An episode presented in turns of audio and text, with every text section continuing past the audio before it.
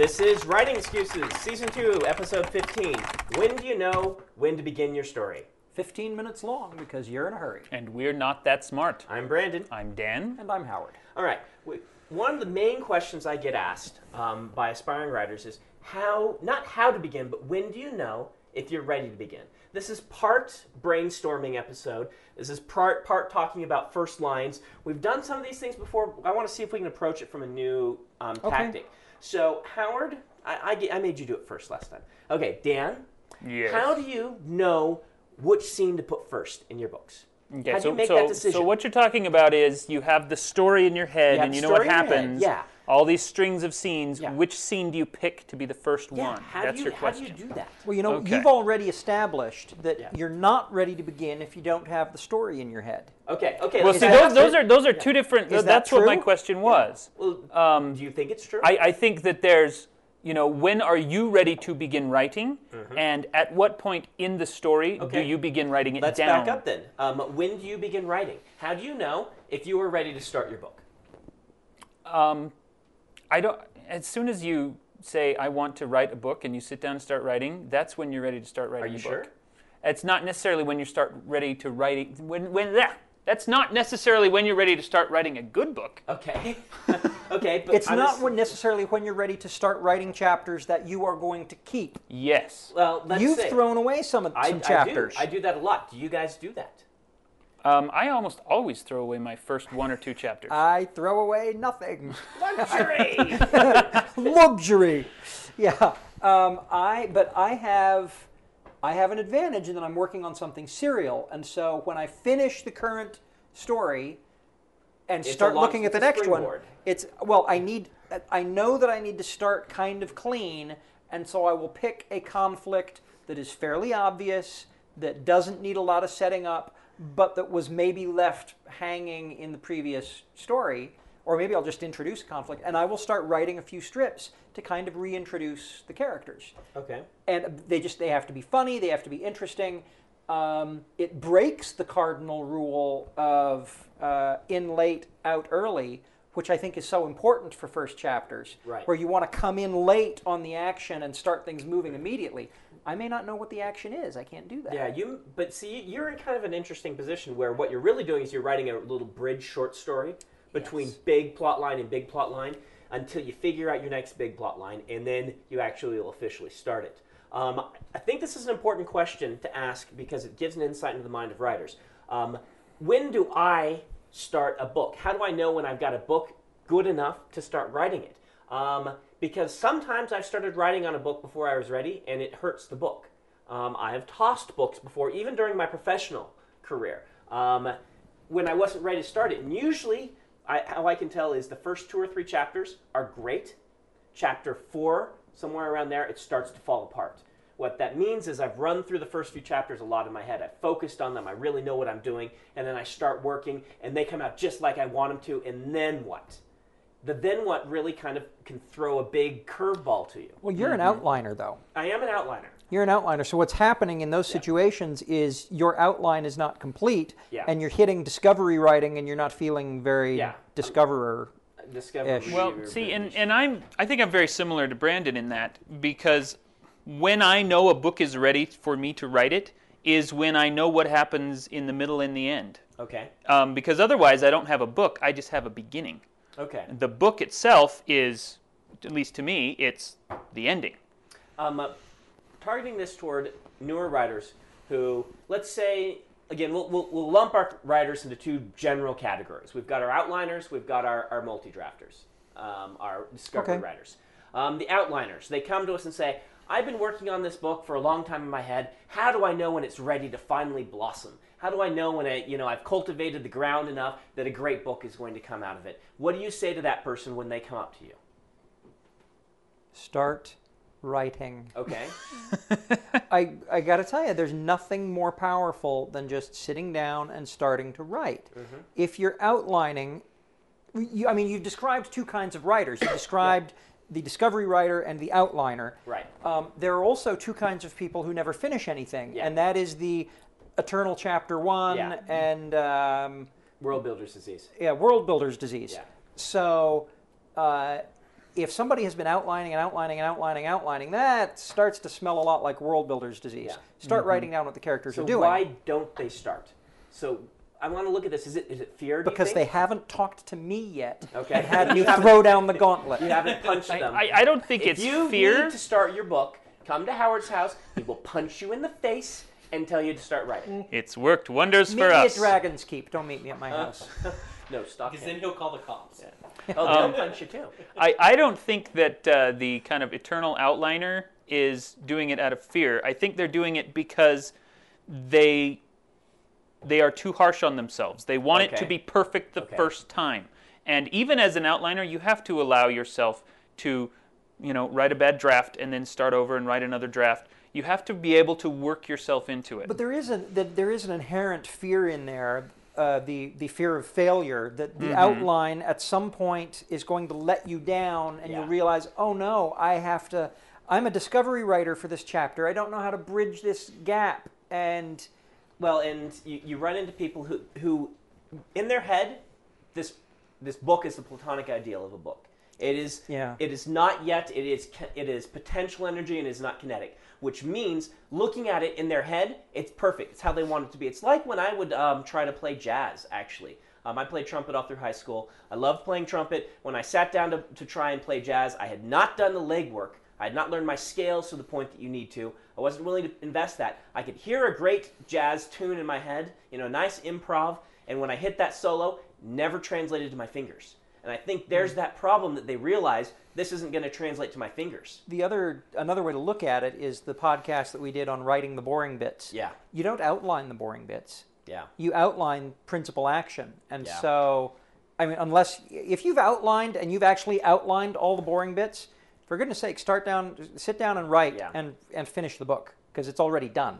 Mm-hmm. Um, but I think they're hitting the boring bits and then saying, ah, "Oh my gosh, my outline wasn't complete." Yeah. Well, Yeah, I, I, I. I suspect a lot of it as well is, you know, like you were saying, there, there's an inherent fear in there of um, fear of, they, they look at their outline and they say, this is not yet alive. This is not vibrant enough. I can't start writing it. But that vibrancy won't come into it until you Until start you write writing it. Yeah. Um, I think another big problem is um, you don't know. This is this is a problem. Writers don't know if they're an outliner or a multi-drafter until they try both. Even if they think they're one, they very well could be the other. Now, most of the time, if you think you're one, you probably are that one. But I say you have to give them both a try and see what produces the best material for you. Um, all right, we've got a um, a multi-drafter. Let's talk to them for a minute. The, the the discovery writer. How did they say? How do I know when I'm ready to start this book? Um, how do I know when the how do I know when I'm done practicing and I'm ready to write the book that's that's going to get published? I think a dis- I'm I'm a discovery writer Mm-hmm. after fashion, and I think that uh, I'm ready to write a script or I'm ready to write a series of scripts when the characters in my head have found their voices Okay. because they're kind of yammering at me all the time. Yeah. And at some point, it just feels like yes, this is this is now ready to be written down.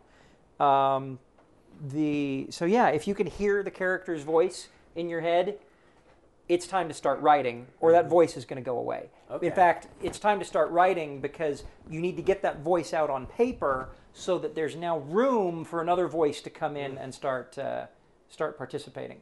Does that make sense? Yeah, I think that makes a lot of sense. Is it that or are you just schizophrenic? You know, in, All writers are schizophrenic. in right some ways, I don't think that getting started is the main hurdle for a discovery writer. Yeah, that's probably because it's true. very easy for them to get started. it's Keeping hard for them to follow through. Um, I've known several writers, um, often excellent writers, who uh, will start a book and then they'll get excited about another idea and they'll start that book and then they'll get Yeah. excited about another idea. We, we talked about Yeah. that with. Yeah. Uh, I think though that there are discovery writers who haven't yet figured out that they are discovery writers, and they feel like, well, I kind of need to outline this whole thing in my head, Mm-hmm. and so they're letting it take shape in their head. But unless you're Albert Einstein, there just Yeah. isn't Yeah. space for the whole book in there. You have to start putting things down in paper. And, and I do want to throw out the caveat, just a reminder that not not everyone fits into one of these two categories Yeah. exactly. Um, A lot of people discovery write some places and outline other places.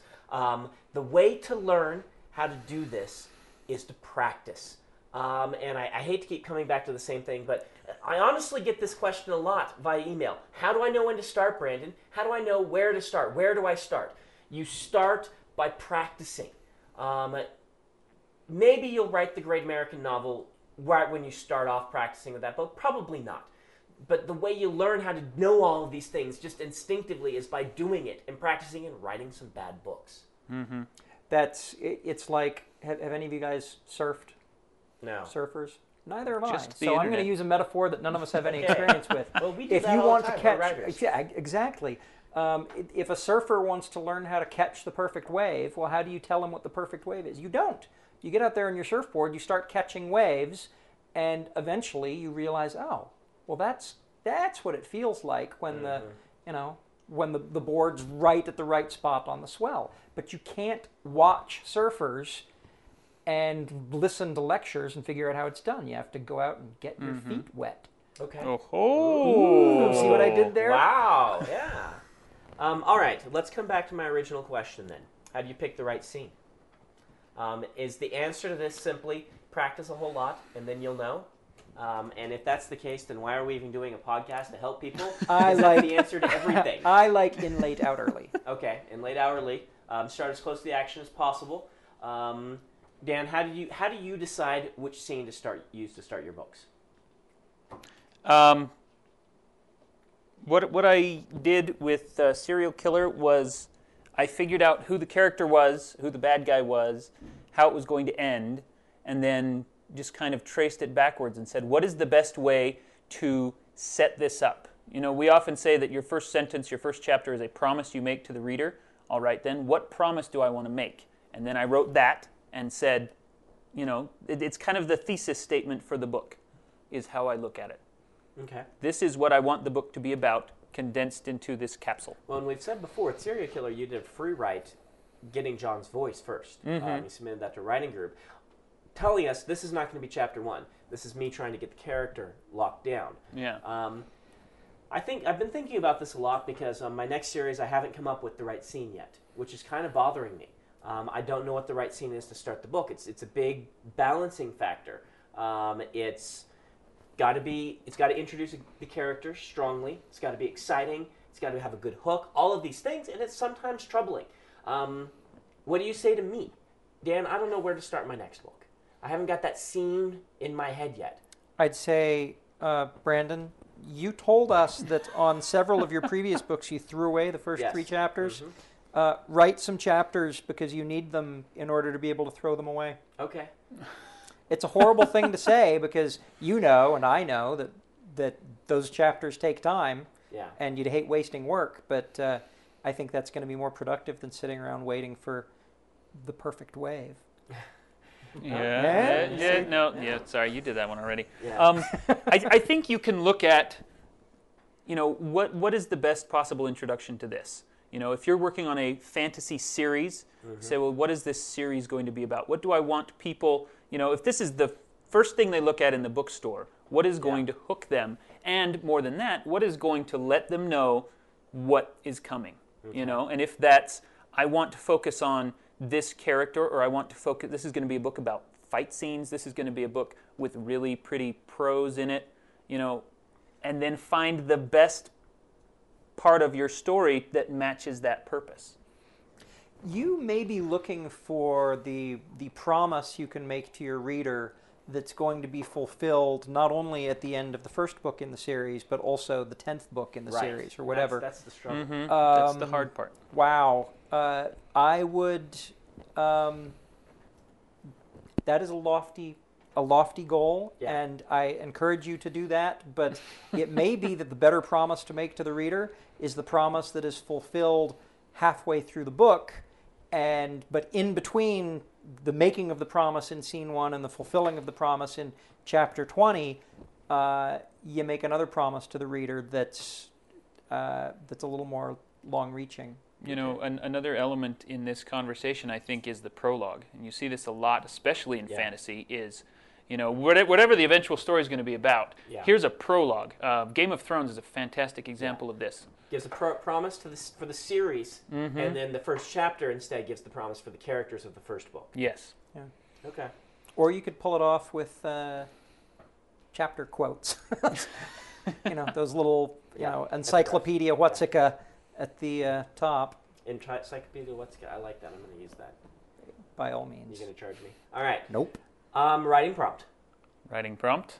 Writing prompt. Okay, your main character is wearing shoes and no pants.